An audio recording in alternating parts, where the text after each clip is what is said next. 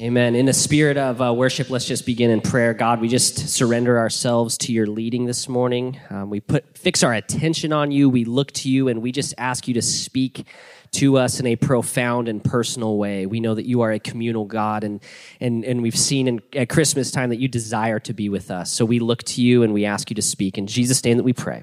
Amen. Awesome. You can be seated at this time. Thank you, Larry and team. I appreciate it.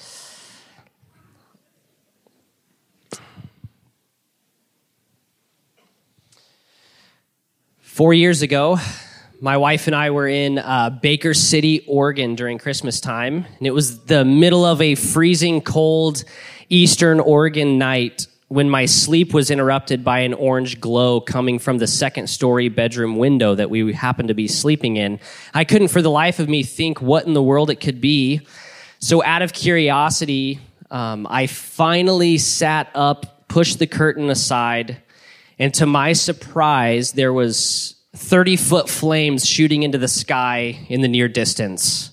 And in sheer panic, I woke up Allison. I ran downstairs and I started screaming, Fire! Fire! Fire! Waking up the household. Um, we woke up the family, not knowing what to do. We ran to the front door um, to see what was happening. And a building, in fact, had erupted in flames a couple doors down, and it was soon going to consume our neighbor's house and potentially our house. And as we're staring at the flames in sheer amazement and awe and fear, we hear a loud thud and a shake underfoot. The noise that we heard was the sound of my mother's head bouncing off the bookshelf as she passed out in the entryway of our front door.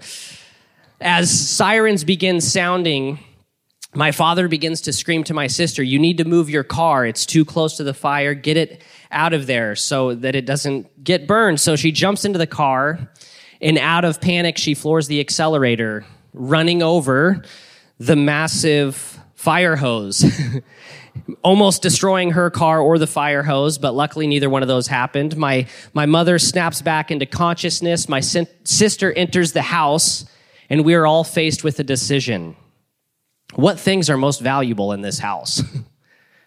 what things are most valuable? Assuming we have a very short time to grab our belongings, what is most important? My first thought was, well, we spend a lot of time watching TV. Maybe this thing is pretty important. Um, but then again, maybe not. It's big, it's an easy replacement, it's really not all that valuable. My mother shouts a really good idea go get the photo albums. I'm like, aha, something that you cannot replace photo albums. So for the next hour, we're trying to discern what is important as we bring it outside and throw it into the truck. As you can imagine, I'm just running back and forth, throwing random things. Oh, yeah, kids, I'm so sorry.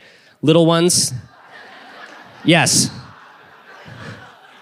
You're dismissed. With that in your mind, go ahead and go to your classes. They're like, I want to stay now. This is crazy. Um, okay, that, yeah. We'll work on that for the service that's not happening after this. But um, so we're throwing item after item into the truck. And the, the point that I want to make is this right here. When time is of the essence, our value systems change. When time is of the essence, our value systems change. What if I were to tell you that we are starting a new year, but don't be fooled because time is in fact of the essence? It is limited. What if we started this new year with the sobering and often forgotten fact that time this side of heaven is very short? Have we convinced ourselves of the alternative? Do we often convince ourselves that we have another day? Do we often convince ourselves that we have more time than we really do? And if time truly is limited, as we will see in the scriptures today, how might that change the things that we value in this new year? Um, there's this old Jewish phrase that I think captures what I'm getting at. It goes like this Man plans, God laughs man plans, God laughs. For those of you who don't know, I lead youth ministry here at Cedar Mill, and we've been walking through the book of James. And the message that you're going to hear today for some of the youth, it's going to sound really familiar because we've been talking about this very thing. Um, and as I was praying about this new year and our church family as a whole, it became abundantly clear that the words of James are what we need to start the new year off with, to frame up the new year, to the lens in which we need to view the new year. I could bore you with a bunch of statistics on how New Year's resolutions flop. I could go in, you know, the classic New Year's sermon. I'm not going to do that. Instead, we're going to just talk about how life is short and we need to live in an urgent and intentional life. Does that sound good? Awesome. God's word, James 4, um, 13 through 17. It goes like this Now listen. You listening? You who say, Today or tomorrow we will go to this or that city, spend a year there, carry on business, and make money. Why do you not even know? Why? Sorry. Do you not even know what will happen tomorrow? What is your life? You are a mist that appears for a little while and then vanishes. Instead, you ought to say, if it is the Lord's will, we will live and do this or that. As it is, you boast in your arrogant schemes. All such boasting is evil. If anyone then knows the good they ought to do and does not do it, it is sin for them. Our lives are indeed missed opportunities. They are short, here one moment and gone the next. But life on this side of heaven is bursting with potential and opportunity. It's bursting with potential and opportunity. Time is of the essence, and may we make the most of the short time that we have. The theme of this chapter that James writes is something that we often want to avoid talking about, but it's the fleeting and, and false security of wealth. This whole chapter is about the false security of wealth. Money and wealth give us a false sense of security. Money and wealth allow us to live a life that is seemingly predictable and controllable. Like if I just had enough money or stability, then I can control my wife, uh, my life. It, my wife, yeah. No, nope, not even money will do that. no. oh, that's wow. okay. money money and wealth they do cause us to believe that we have more control than we really do. Have you felt that before? It's like man if i just had a little bit more friends make no mistake worldly riches and wealth are a mirage. Worldly wealth and riches are a mirage. Worldly security things like popularity if i could just get a few more people to notice me things like good health like fitness, you know, things like success and status can be here one moment and gone the next. Don't live this short life fooling yourself with false security. There's a guy that you may be familiar with. He was adopted into an average American family. He struggled in school, but became very successful. And he, he's one of the most successful people in moving forward the technology that we use today. This thing right here. In, in 2011, he was worth nearly $10 billion in terms of wealth and success, this man had reached the top. The only problem with financial security is that it's a mirage. In 2011, Steve Jobs died at the age of 56. His security wasn't all that secure at the end of the day. Wouldn't you agree? John D. Rockefeller, the founder of Standard Oil Company, who was the first billionaire in the US, was once asked by a reporter, Sir, how much money is enough? He calmly replied, Just a little bit more. Isn't that the world we live in? How much is how how much followers is enough followers? Just a few more. How much money? Just just a few more. How many experiences? Just a few more. Just a few more vacations. Isn't that the pull over us in the Western world, just a little bit more.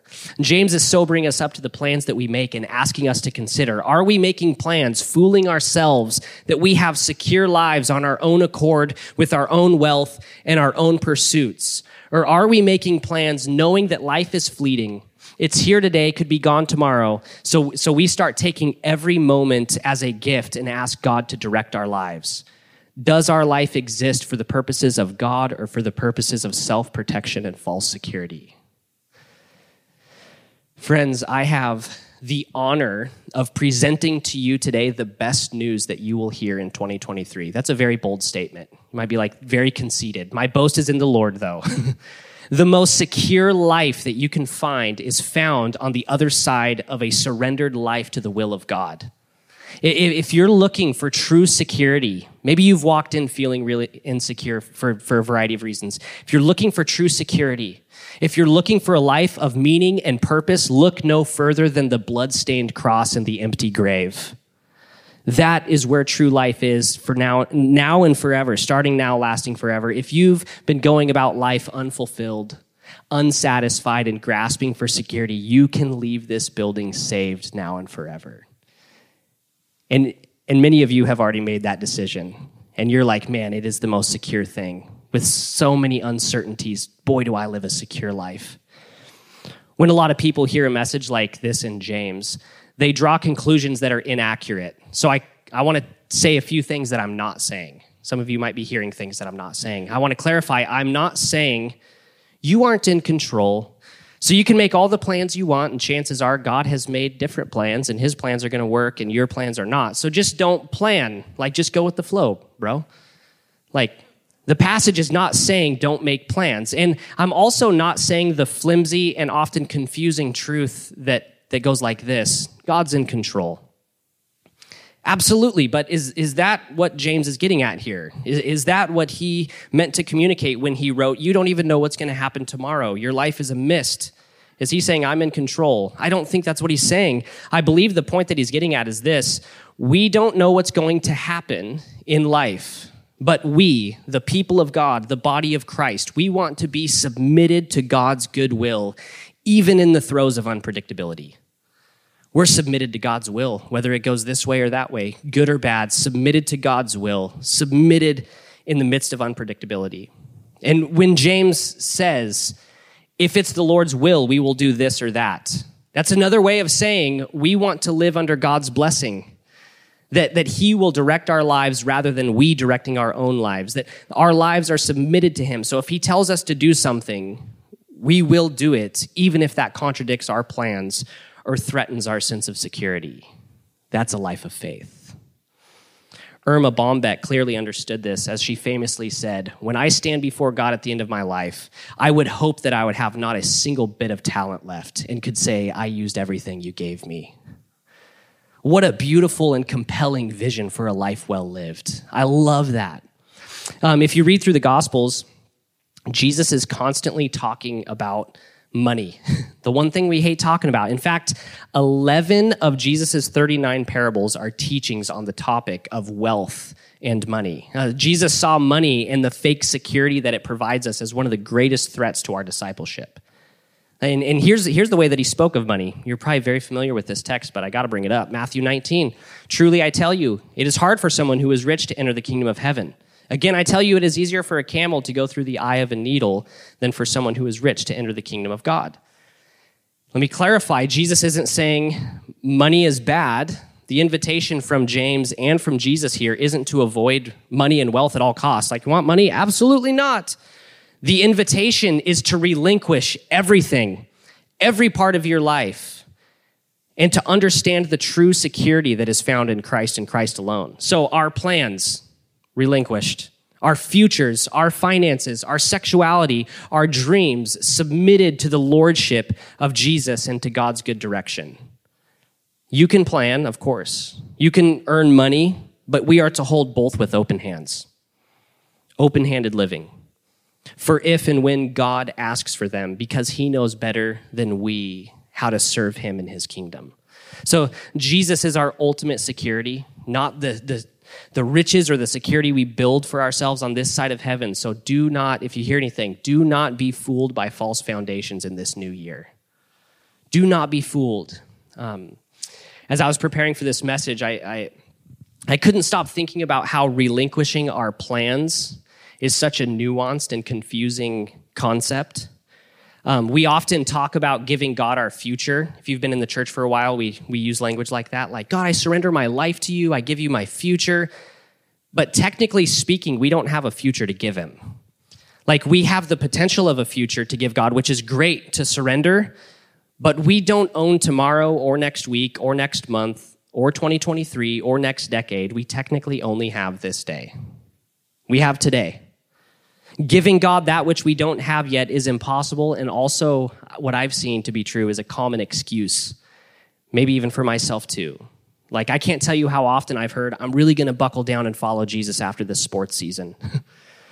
or or once the once the summer hits and things chill out then i'll really start reading this thing or like I, i'm really going to follow jesus after finals. They're just crazy right now. Or once i get into college like when the campus ministries are there i'll definitely find a church you know?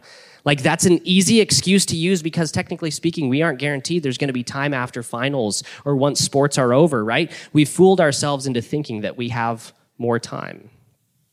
The truth is we don't have tomorrow we only have today and the con- this concept is actually really powerful, and it, it's used often in Celebrate Recovery and Alcoholics Anonymous. It's encouraged, as many of you may know, to take life a day at a time. Have you heard that before? Take life a day at a time. Uh, meaning, long term commitments are daunting and unsuccessful compared to waking up and remaining sober for 24 hours, and then waking up the next day and doing the same thing, and then waking up at the next day and doing the same thing. And James is giving us a vision of open handed living that says this Jesus, you can have my day today and everything in it, and then making the same commitment tomorrow. Jesus, of course you can have my life. Of course you can have 2023, but you can have today and everything in it. And then tomorrow I'm going to make the same decision. I want to challenge you with this question, which the, the students were challenged earlier um, a couple weeks back.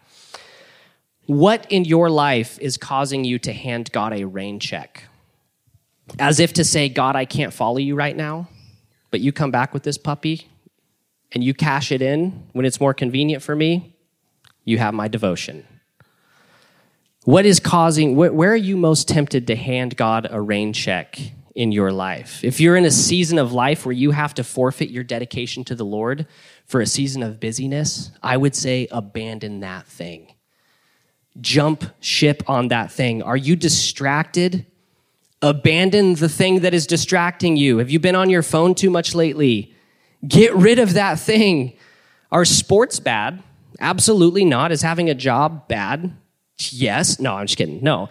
There, there are so many good things that become God things if we're not careful. Good things that replace God things if we are not careful. The, these things become a threat to our faith when we have to put our, our faith on pause to pursue them.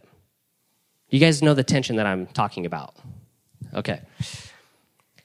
If we can't possess a wholehearted devotion to Jesus and pursue these other things, the other things simply aren't worth it.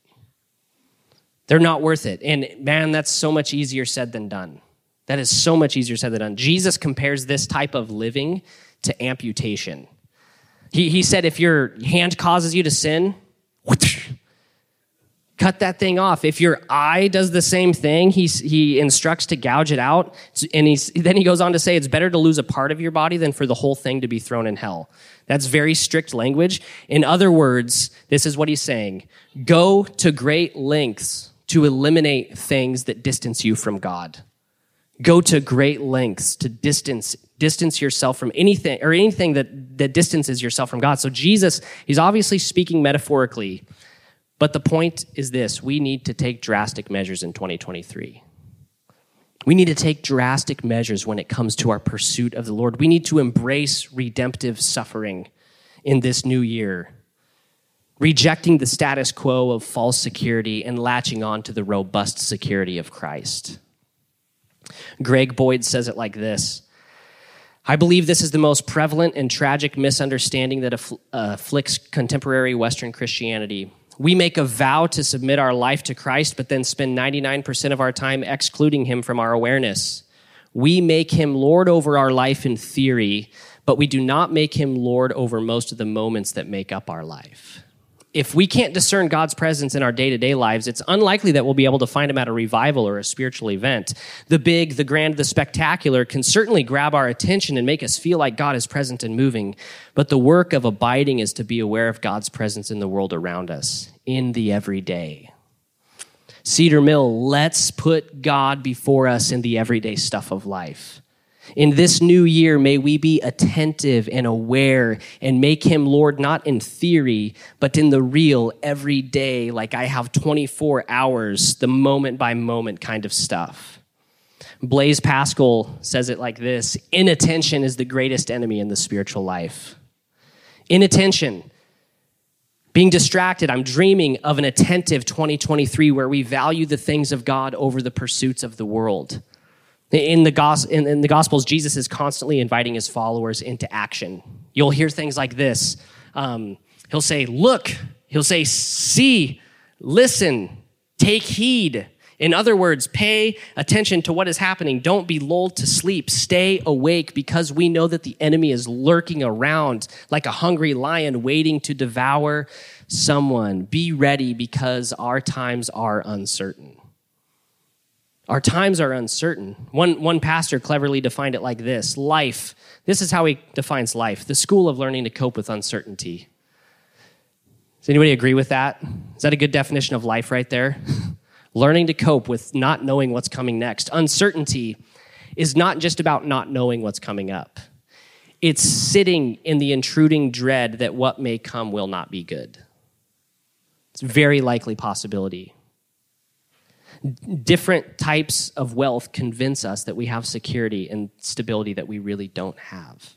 And in the in the human condition, there's generally four coping methods. And I've seen these play out in my own life, and I've seen these play out in a lot of the lives of, of the people around me. And you might be able to um, relate with some of these, but four basic coping methods blame, when you don't know what's happening, blame, which is finding an enemy to take all your fears and angers and hurts and direct them at that one person or that one thing. Like it often brings people a sense of peace to have a person or situation to blame in the midst of uncertainty. Anybody been doing any blaming lately? Yes. I'm the first to say I have been. Because after all, like if you're uncertain and scared, you can at least be certain about who or what um, it is that you don't like, right? Uh, the other is magical or wishful thinking. Like this is overly optimistic thinking. Like it's all going to be fine. Like we'll get through this better than ever. New year, new me. you know, like everything, everything is going to be fine in no time. It's kind of like to plug your ears and close your eyes and to go. As soon as I open them, everything's going to be good. Um, another one is prediction. Like people become obsessed with trying to predict what's coming up next they're like i don't have any any control but if i like predict what's happening next then maybe i can be ahead of the curve and maybe figure out what's going to happen. Another one obsession over things that you can control. There's very few things that you can control in life but this is when you when you go i can control my schedule i can control very few things but i'm really going to control those. And the most unhealthy moments is when you try to control other people. But we indeed live in a world of uncertainty and many of us have found ourselves coping in these ways, or to be honest, a lot worse of ways. but James gives us a better alternative. He explains in order to give us vision for how to live. He, he doesn't say, now, now make no plans in life. Just, just go on. No, plans aren't bad. If you think about it, Jesus had a plan, right? He made plans. Following Jesus doesn't happen without plans. No one wakes up one day and goes, Holy smokes, I look just like Jesus. it takes planning, it takes intentional living. God's spirit does not empower helpless puppets right? It, it, takes eager and willing people to be empowered by God to do that which they cannot do on, on direct self effort. So we make plans, but we hold them in open hands, palms up, and step into the near shapeless fog of the future. That's what we're being invited into as we follow Jesus, by trusting that He is our true security in life. And I want you to contemplate how freeing would it be to live your life fully trusting in the Lord? What things would be different? Like, what would you leap into and step into boldly this year if your security was fully in Christ? Like, I'm not looking for popularity. I'm not looking for success. I'm not looking for achievements or any of these things. Like, I'm fully secure. What kind of things would we jump into with sheer confidence? Like, Lord, I trust you. I trust that you're going to lead me. And, and, and I know that you're going to do it. And I'm just available to your, to your guidance. What kind of peace would you have in this new year if your life was built on the firm and eternal foundation of Christ and Christ alone. Does anybody hunger for that? Piper says it this way I'm, I'm wired by nature to love the same toys that the world loves. I start to fit in. I start to love what others love. I start to call Earth home. Before you know it, I'm calling luxuries needs and using my money just the way unbelievers do. I begin to forget the war. I don't think much about people perishing. Missions and unreached people drop out of my mind. I stop dreaming about the triumphs of grace. I sink into a secular mindset that looks first to what man can do, not what God can do. It is a terrible sickness. And I thank God for those who have forced me again and again toward a wartime mindset. I love that last line there. A wartime mindset. If I could inspire anything within the church today, it would be to develop once again a wartime mindset. One that recognizes the spiritual battle that we're up against and live lives accordingly. Life is too short to be distracted by shiny and temporal things. I, similar to Piper here, am so inspired by many of the people in this room here who have encouraged me and reminded me of the war that we're in. That, that, that our battle isn't against flesh and blood, but there's some spiritual things that can only be combated with spiritual matters, with spiritual means. Uh, it's, it's, it's funny. Piper goes on to say, and I think this is important to point out, is that America is the first culture in jeopardy of amusing itself to death. Like, may this not be so for us. May this not be so for us. May this not be so for Christ followers in a time like this. Like, if you've read about the early church in the book of Acts, there's this story that I want to read to you. Um, it's really profound. It says this in Acts 17, 5 and 8, 5 through 8. But the Jews were jealous. The religious leaders were jealous of what was going on in the early church. And taking some wicked men of the rabble, they formed a mob they, they set the city in an uproar and attacked the house of Jason, seeking to bring them out to the crowd. And when they could not find them, they dragged Jason and some of the brothers before the city authorities, shouting this These men who have turned the world upside down have come here also. And Jason has received them, and they are all acting against the decrees of Caesar, saying that there is another king, Jesus. And the people and the city authorities um, were disturbed when they heard these things. The early church indeed turned the world upside down. Christ followers have an early reputation of turning the world upside down, not joining it, but turning it upside down. Christ followers have an early reputation of banking it all on Christ, even at great costs. They knew that nothing could be more secure than a life found declaring Jesus as Lord with both their mouths and their lives. C.S. Lewis has a famous line that goes like this If you read history, you will find that the Christians who did most for the present world were just those who thought most of the next. A church that turns the world upside down is one that is committed to great causes rather than great comforts. What a vision for 2023. A church that's committed to great causes rather than great comforts. I plead with you today to dream big for your family in this new year not to have 10 unachievable New Year's resolutions, but dream big for your family. Dream big for this church in 2023. Dream big for your life and the cause of Christ in this world. Don't give God an ambiguous year. Yeah, God, you can have my year. Give Him today and then wake up tomorrow and do the same thing. Make the same decision. Time is of the essence, my friends. My application today is simple but profound kind of comes from Karl Barth has this famous line that goes to clasp the hands in prayer is the beginning of an uprising against the disorder of this world. So this is our prayer for this new year. Jesus, today is yours and everything in it. That's our application. Jesus, today is yours and everything in it. And what's going to be our prayer tomorrow? Jesus today is yours and everything in it. Many, um, I think this is a great, great time to transition this. Many of us were popping open uh, sparkling cider bottles um, last night to ring in the new year. Maybe, maybe not, I don't know. But this morning, as a church, um, we're going to take in a different drink, a more uh, life giving drink, one that offers our lives the security and the hope that we all long for. We're going to anchor ourselves in the realities of the cross of Christ by taking communion together as a family. And on this New Year's Day, may the cross mark our year as we pursue the cruciform life. May the cross mark the beginning of our year. Um, as kind of a devotional thought, here's what John Stott says in his book, The Cross of Christ Insistence on security is incompatible with the way of the cross. Dang it. What daring adventures the incarnation and the atonement were. What a breach of agreement and dignity that Almighty God should renounce his privileges in order to take on human flesh and bear human sin. Jesus had no security except in his Father. So to follow Jesus is always to accept at least a measure of uncertainty, danger, and rejection for his sake we partner with Christ in this uncertain time when we take in communion and we say, Jesus, you are our only hope. You are our only security. You can have my day and everything that's in it.